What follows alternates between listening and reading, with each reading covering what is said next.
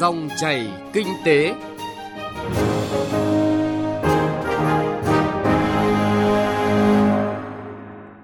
Xin kính chào quý vị và các bạn. Cảm ơn quý vị và các bạn đã lắng nghe dòng chảy kinh tế. Chương trình hôm nay sẽ có những nội dung đáng chú ý sau. Tăng tốc giải ngân vốn đầu tư công. Doanh nghiệp chủ động thích ứng, bản lĩnh, sáng tạo, góp phần hiện thực hóa khát vọng Việt Nam 2045. Kinh doanh trách nhiệm tiêu dùng bền vững trong thời kỳ bình thường mới. Trước tiên là những thông tin kinh tế đáng chú ý.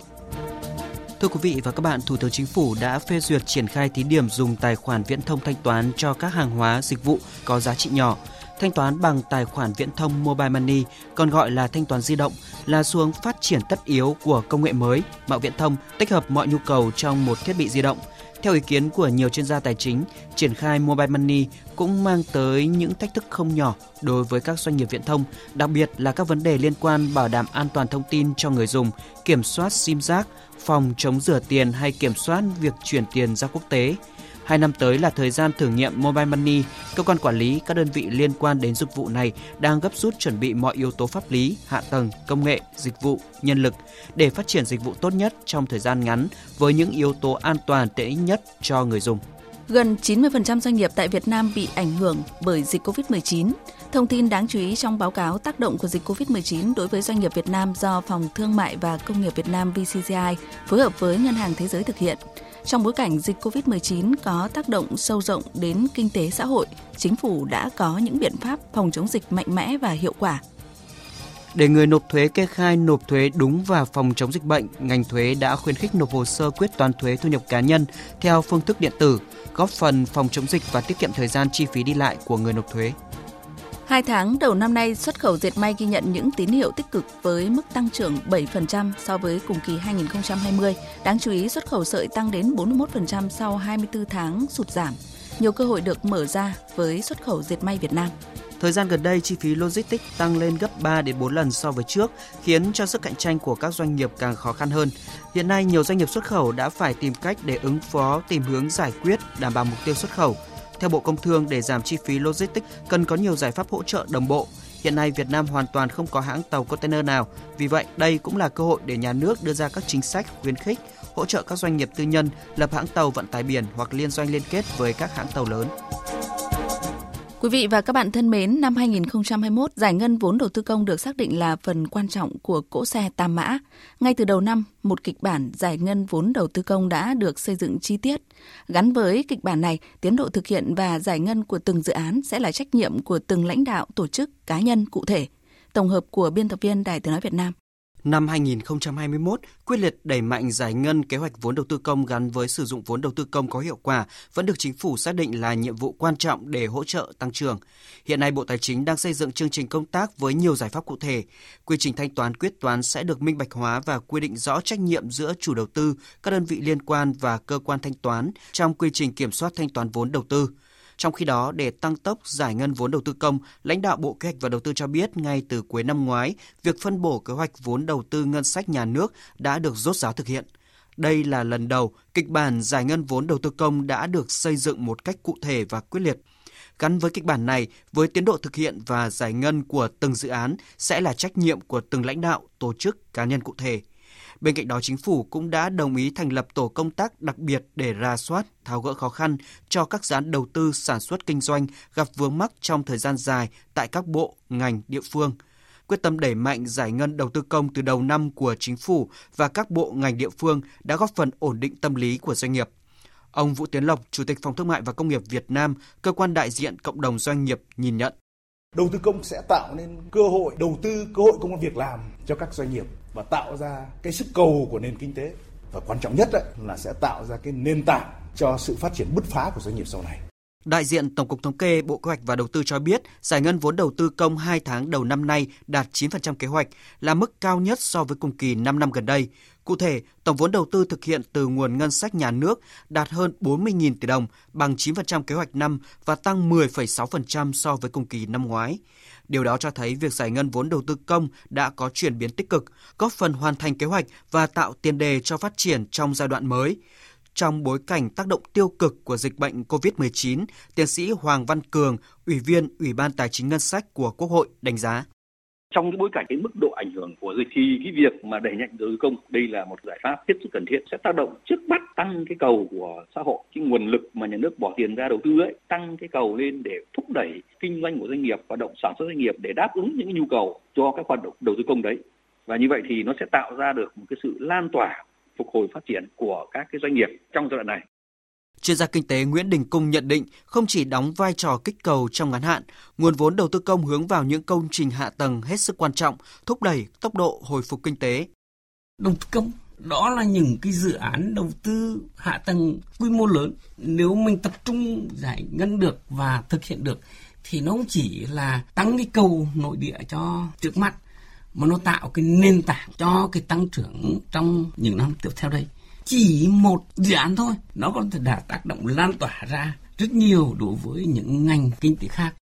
Tại cuộc họp thường trực chính phủ về dự kiến phương án phân bổ kế hoạch đầu tư trung hạn vốn ngân sách nhà nước giai đoạn 2021-2025, Thủ tướng Nguyễn Xuân Phúc yêu cầu việc phân bổ vốn trung hạn phải tập trung vào những hạ tầng quan trọng, then chốt là cú hích phát triển kinh tế xã hội đất nước mở đầu cho giai đoạn 5 năm tới, thống nhất phân bổ vốn ngân sách trung hạn trong phạm vi nguồn vốn đã báo cáo Quốc hội, trong đó tổng vốn đầu tư công giai đoạn 2021-2025 là 2,75 triệu tỷ đồng, trong đó ngân sách trung ương là 1,38 triệu tỷ đồng, ngân sách địa phương là 1,37 triệu tỷ đồng.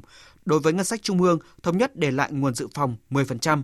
Đối với ngân sách địa phương, Thủ tướng yêu cầu Bộ Kế hoạch và Đầu tư và Bộ Tài chính thống nhất cơ cấu nguồn giữa vốn cân đối của ngân sách địa phương, bộ chi ngân sách địa phương và thu từ sử dụng đất, sổ số kiến thiết, đảm bảo nguồn và bố trí dự phòng 10%. Bộ Kế hoạch và Đầu tư chủ trì hoàn thiện dự kiến phương án báo cáo Thủ tướng Chính phủ trước ngày 20 tháng 3 để thông báo số dự kiến kế hoạch cho các ngành địa phương theo quy định.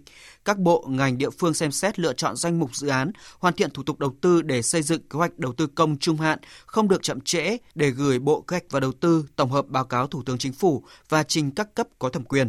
Thủ tướng cũng yêu cầu các bộ, ngành địa phương phải lưu ý thúc đẩy thu hút các nguồn lực đầu tư khác thay vì chỉ dựa vào nguồn vốn đầu tư công từ ngân sách.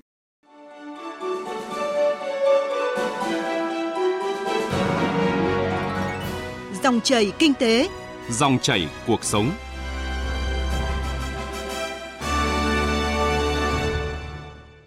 Quý vị và các bạn thân mến, sau hơn một năm dịch bệnh COVID-19 xuất hiện rồi lây lan với ba làn sóng liên tiếp đã gây ra rất nhiều khó khăn đối với nền kinh tế đất nước. Hàng loạt doanh nghiệp trong nhiều lĩnh vực ngành nghề bị ảnh hưởng nghiêm trọng đến hoạt động sản xuất kinh doanh. Với đợt dịch lần 3, con số 33.600 doanh nghiệp phải tạm ngừng kinh doanh có thời hạn hoặc ngừng hoạt động trong 2 tháng đầu năm nay đã phần nào nói lên điều đó. Trước yêu cầu đặt ra trong tình hình mới, đội ngũ doanh nghiệp doanh nhân trên cả nước đang không ngừng nỗ lực phấn đấu để làm chủ khoa học công nghệ, vượt qua khó khăn, đóng góp tích cực vào sự phát triển chung của đất nước. Về nội dung này, mời quý vị và các bạn cùng nghe cuộc trao đổi của phóng viên Thành Trung với ông Nguyễn Văn Thân, Chủ tịch Hiệp hội Doanh nghiệp nhỏ và vừa Việt Nam. Thưa ông, theo cái số liệu từ Tổng cục Thống kê đấy, thì trong 2 tháng đầu năm nay, trung bình mỗi tháng có 16,8 ngàn doanh nghiệp mà rút lui khỏi thị trường. So với cùng kỳ năm ngoái thì số lượng doanh nghiệp tạm ngừng kinh doanh có thời hạn trong 2 tháng vừa qua đấy tăng ở tất cả 17 nhóm lĩnh vực sản xuất kinh doanh. Ông có thấy bất ngờ về những con số thống kê này không ạ? Đây là một câu hỏi mà tôi rất là thích bởi vì à, có cũng à, rất là ít người thôi. Người ta rất à, có những cái tư duy mà nó chưa rõ về cái cái chuyện ngừng sản xuất kinh doanh với cái chuyện thành lập các cái doanh nghiệp. Thì cái việc mà chưa có covid cái sự kiện này nó vẫn cứ diễn ra hàng ngày hàng tháng. Chỉ có điều là khi có covid thì cái 16,8 này là chúng ta có quan niệm là lớn hay là không lớn. Thì tôi nghĩ là không có cái gì bất ngờ cả đấy là một cái quy luật rất là bình thường. Đồng thời với cái việc ảnh hưởng của covid 19 thì nó tăng lên. Thế nhưng mà bên cạnh đây nó vẫn có những cái doanh nghiệp được thành lập. Ờ, và đây là một cái sự chuyển đổi giữa giữa doanh nghiệp ngành nghề kinh doanh mà trong thời kỳ Covid-19 nó ảnh hưởng thì người ta chuyển đổi những cái khác. Cho nên là cái con số này không có gì bất ngờ và cũng không có cái gì gọi là bi quan cả. Vâng, như phân tích của ông ấy thì trong bối cảnh dịch bệnh Covid-19 diễn biến phức tạp như hiện nay, việc nhiều doanh nghiệp gặp khó khăn trong cái thời điểm này cũng không phải là điều gì mới mẻ, phải không ạ? Ừ. Tuy nhiên thì nhìn một cách tổng thể, bức tranh của doanh nghiệp nhỏ và vừa Việt Nam ở thời điểm hiện tại vẫn có nhiều gam màu tươi sáng. Từ thực tế hoạt động của các doanh nghiệp thành viên ấy, thì ông nhìn thấy gam sáng này thể hiện ở những cái khía cạnh nào? Khi mà cái dịch Covid-19 ấy, nó xuất hiện ấy, thì cái, cái gam màu gam sáng ấy, nó phong phú hơn. Qua đó mới nhìn thấy là cái bản lĩnh của doanh nghiệp và đặc biệt là doanh nghiệp nhỏ và vừa. Cái sức sống của nó rất là tốt. Cái thứ hai nữa là khi có cái Covid-19 ấy, người ta có thời gian, người ta tĩnh lặng, người ta ngồi và người ta ngậm bởi vì người ta có thời gian mà người ta không lao người ta không bị cái công việc nó làm cho người ta bị xáo trộn. Tôi nghĩ là cái điểm dừng của covid 19 đối với doanh nghiệp ấy, thì đương nhiên là cái phần uh, hại thì chúng ta biết rồi. Thế nhưng nó có những cái yếu tố rất hay tức là ta ngẫm lại và người ta thấy rằng hiện nay muốn kinh doanh bền vững muốn kinh doanh tốt thì phải có sự can thiệp của khoa học công nghệ Đấy. cái thứ hai nữa là phải làm bài bản chuyên nghiệp thì mới có thể tồn tại được. Vâng thưa ông, doanh nghiệp à, của nước ta thì đang à, lớn mạnh cả về chất lượng, số lượng và với à, tư cách là chủ tịch của hiệp hội doanh nghiệp nhỏ và vừa đấy thì ông thấy là cái vai trò của các doanh nghiệp lớn dẫn dắt các doanh nghiệp nhỏ và vừa thì được thể hiện như nào trong thời gian vừa qua? Trong cái bối cảnh hiện nay thì 98% doanh nghiệp nhỏ và vừa. Thì trong đó thì doanh nghiệp siêu nhỏ và nhỏ thì thực sự hãy còn yếu. Nhưng mà doanh nghiệp vừa rất là mạnh mẽ bởi vì nó đại diện cho tất cả các ngành. Và nó đi vào những cái chuyên sâu và những cái rất là chuyên nghiệp. Đặc biệt là cái, những cái doanh nghiệp vừa này người ta tận dụng cái thời kỳ covid 19 người ta tận, tận dụng cái chuyển đổi số rất là nhanh. Và tôi nghĩ là cái lực lượng này sẽ là lực lượng tiềm tàng để trở thành những cái con đại bàng tiếp hơn.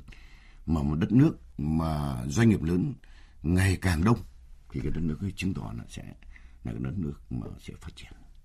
Thì tôi rất là thích là các doanh nghiệp lớn và tôi rất mong là các doanh nghiệp lớn với cái tinh thần là cùng đất nước xây dựng kinh tế với tinh thần là đồng hành cùng với chính phủ.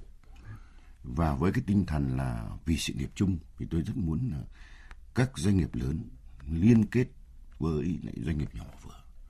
Mà muốn liên kết ấy thì cũng cần phải có một cái một cái tư duy là dành những cái phần mà doanh nghiệp nhỏ vừa có thể làm được, hợp tác cùng người ta để tham gia vào những cái chuỗi giá trị và chuỗi công nghiệp thì tôi mong rằng là nhất là với lại chính phủ nên có những cái hội nghị tổ chức sự giao lưu giữa doanh nghiệp nhỏ và vừa với những doanh nghiệp lớn và doanh nghiệp FDI.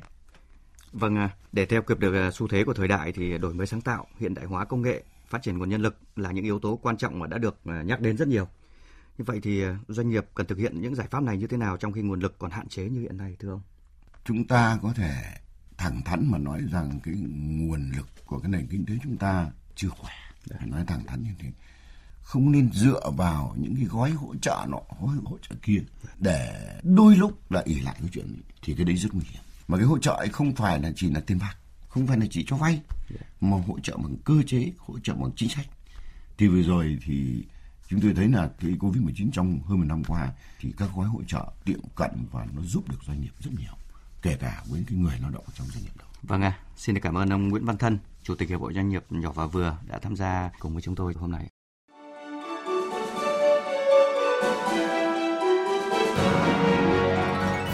Dòng chảy kinh tế, dòng chảy cuộc sống.